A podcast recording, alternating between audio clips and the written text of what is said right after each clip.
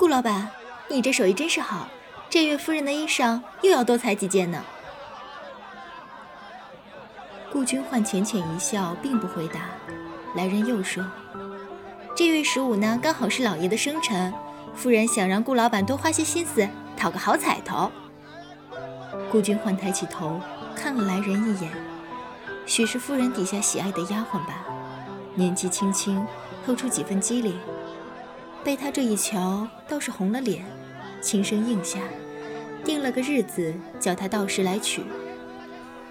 事事办妥，却还见他一脸踌躇。孤君焕微一皱眉，不知他还有何事，正欲询问，却见他绞着衣角，一转身就跑出了门去。孤君焕也不在意，可还未端放好手中的布匹，那女子又跑了回来，眸中带水，脸若飞霞，朝他柔声道：“我，我，我叫素素。”说完，又转身跑掉了。顾君焕眉心一凝。薄而紧抿的唇微微张开，好似要咀嚼出什么，可最后还是重新抿紧，仿佛张开的一瞬，眉心的褶皱都只是幻觉。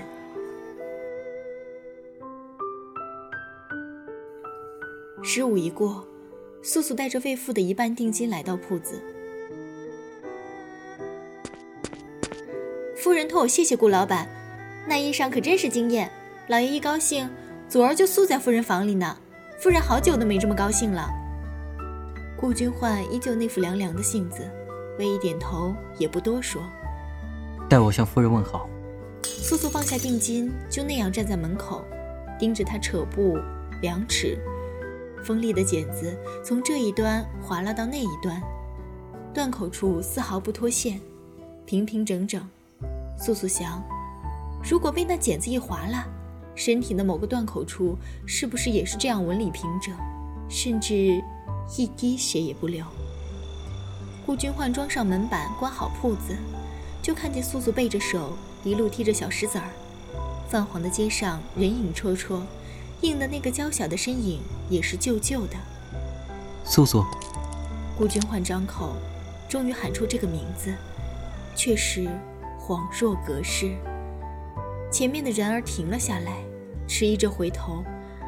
那一声呼喊，好似听得不真切，所以素素不敢回头。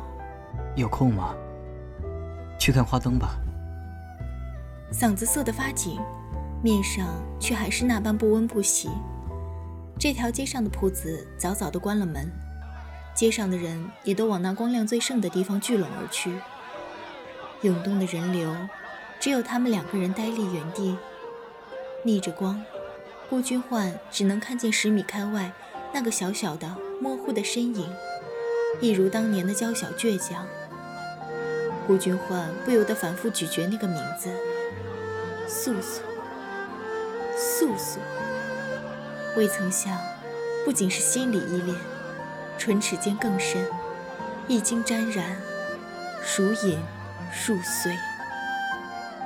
今天是莲花镇的传统花灯节，天还没完全暗下来，西凉河两岸就高高挂起了花灯，河边还聚集了许许多多的人，手里都捧着自家做的河灯，就等着高台上的第一盏灯亮起，他们就把充满寓意的河灯放入西凉河中，好求得这一年平平安安、风调雨顺。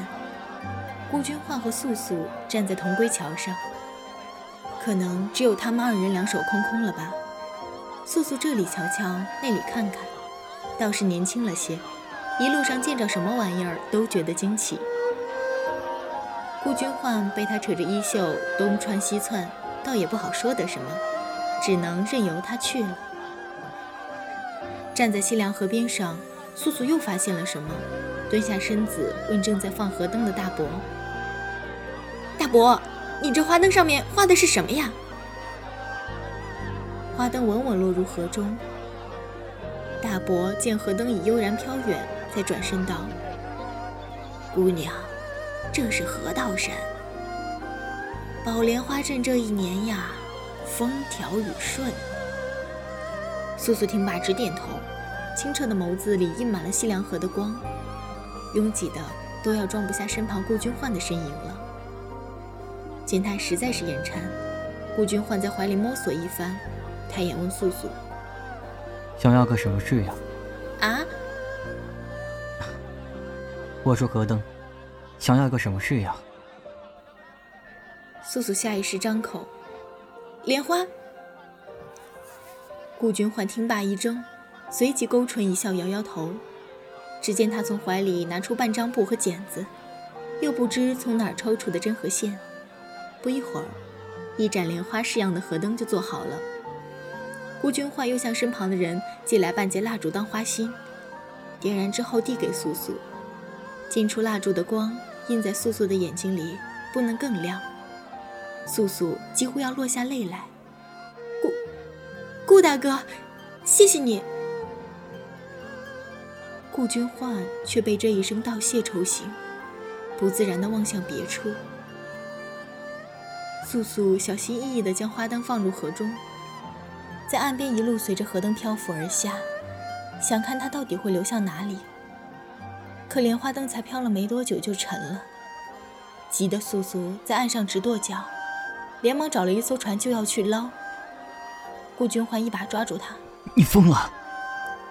素素低着头，声音微颤，却是坚定。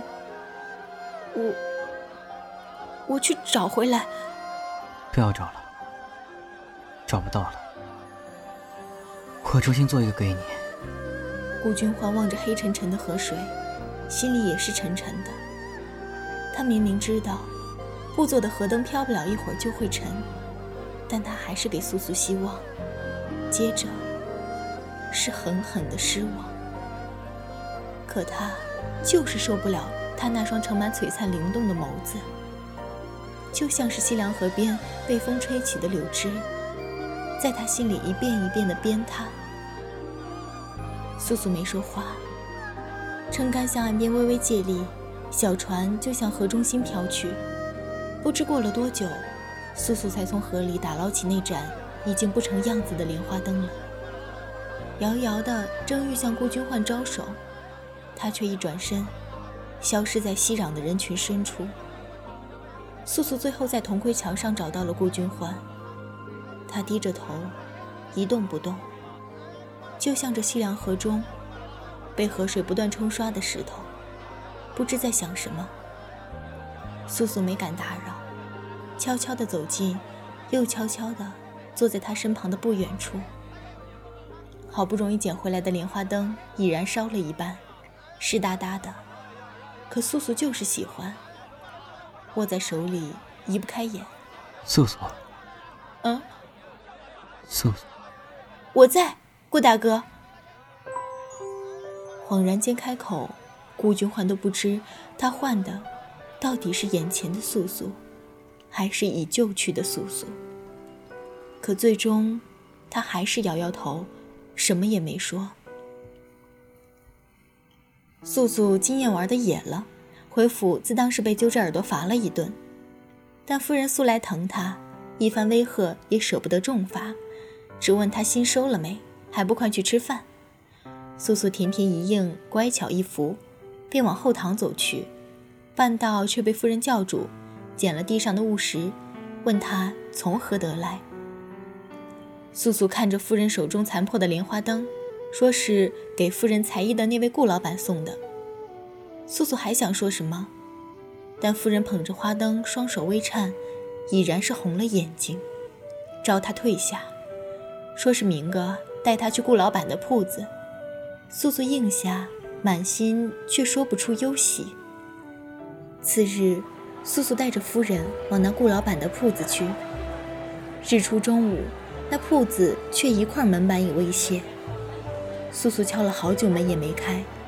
隔壁的铺子见了，说顾老板今儿一大早就走了。素素忙问：“去哪儿了？”隔壁铺子说：“尘归尘，土归土，顾老板也归尘归土回老家去了。”素素经不住失望，一抬头却看见夫人望着铜龟叫，满眼里萦绕着说不清楚的情绪。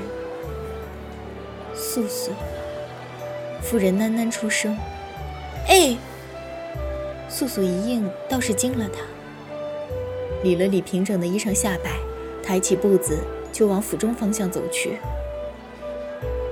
素素，未嫁到府中之前，我小名也叫素素呢。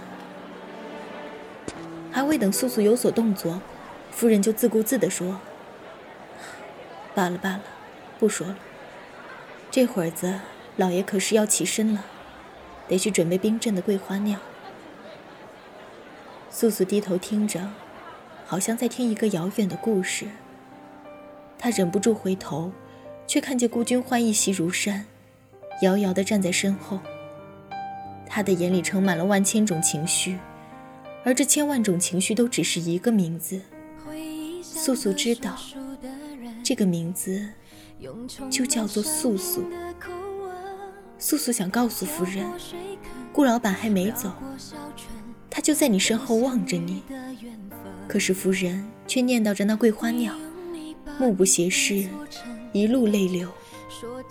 他又回头看了看那一方天地早已没了顾君焕的身影，素素那未完全找明白的心，忽然就蹦进了一句诗：相见不如怀念时。他君焕哥哥，大抵是懂。我以后嫁给你好不好？好啊，素素，等你长大，我娶你回家。游魂怎堪离？我的心里从此住了一个人，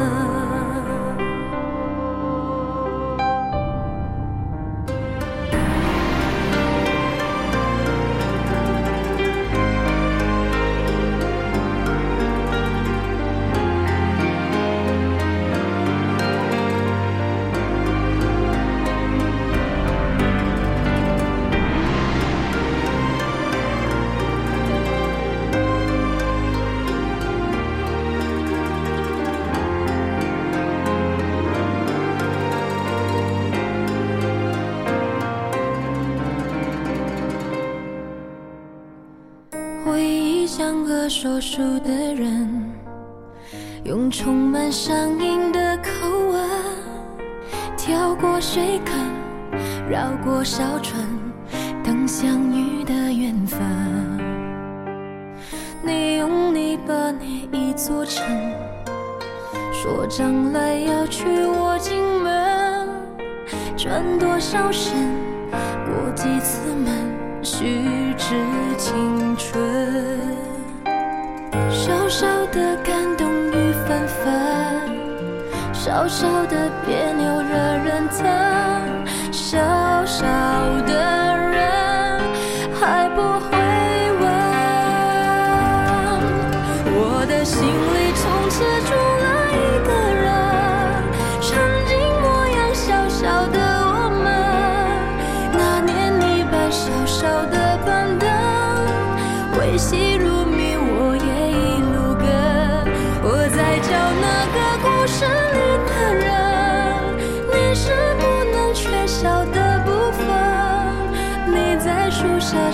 小的打盹，小小的我傻傻的。